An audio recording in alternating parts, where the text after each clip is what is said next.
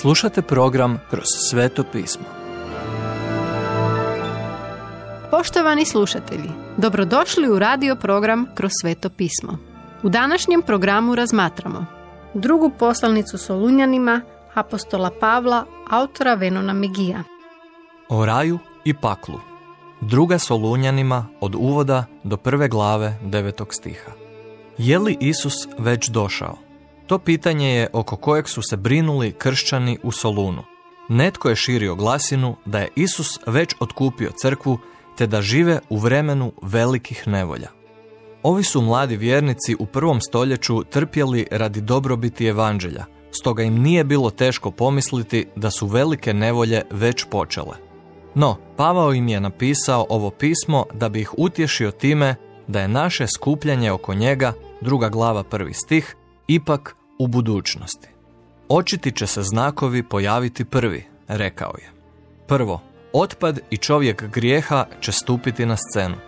Kada se stvarno doba velikih nevolja pojavi, crkve neće biti. Ništa od nje neće preostati, osim prazne ljuske od organizacije koja ima oblik pobožnosti, ali niječe njenu moć. U Luki 18.8 sam Gospodin je upitao: ali hoće li Sin čovječi kada dođe naći pouzdanja na zemlji? Način kojim je pitanje postavljeno pretpostavlja jedno ne. On neće pronaći vjere na zemlji kada ponovno dođe. Još nismo do tu došli, uvjerava Pavao Solunjane. Ova je mlada crkva tako dobro započela. Bili su primjer darežljivosti i ljubavi. No, ovo se sjeme lažne nauke ukorijenilo u njihovu zajednicu, čime se njihova groznica počela hladiti. Stoga ju je Pavao ponovno poticao, ohrabrujući ih u njihovoj vjeri, ljubavi i strpljenju, kao što je učinio i u svom 1. pismu. Uz ljubav i vjeru Pavao ih potiče na razvitak strpljenja. Ova nam disciplina omogućava da gledamo u budućnost s nadom. Crkva neće pasti pod velike nevolje, ali ćemo prolaziti kroz male. Ovi su se solunski kršćani zauzimali za Gospodina pravim načinom u rimskom svijetu toga doba. Podnosili su popriličnu količinu nevolje, progonstva i boli, ali ipak njihova vjera i strpljenje rastu. Sada patite, govori Pavao, ali kad se Isus vrati, on će sve ispraviti. Njegov je dolazak olakšanje i radost koju iščekujemo. Tog dana kada će se Gospodin Isus otkriti s neba sa svojim moćnim anđelima u plamenu vatre, razdijelit će potpunu osvetu onima koji su odlučili ne odazvati mu se. Ne samo da će platiti prekršaj vlastitog grijeha, nego će i biti protjerani iz Božjeg prisustva. No, Gospodin će se proslaviti u onima koji su mu se okrenuli s vjerom. Ovaj će dan biti čudesan vjernicima, a užasno strašan onima koji su odbili vjerovati mu za spasenje. Pismo vrlo malo govori o paklu, ali dovoljno je rečeno da nas upozori. Toliko je grozno da Duh Sveti povlači veo preko njega. Sam Krist rekao je više o raju od bilo kog drugog. Pakao nije nimalo manje stvaran jer je tako malo rečeno o njemu ili zato što se njime ljudi danas ismijavaju.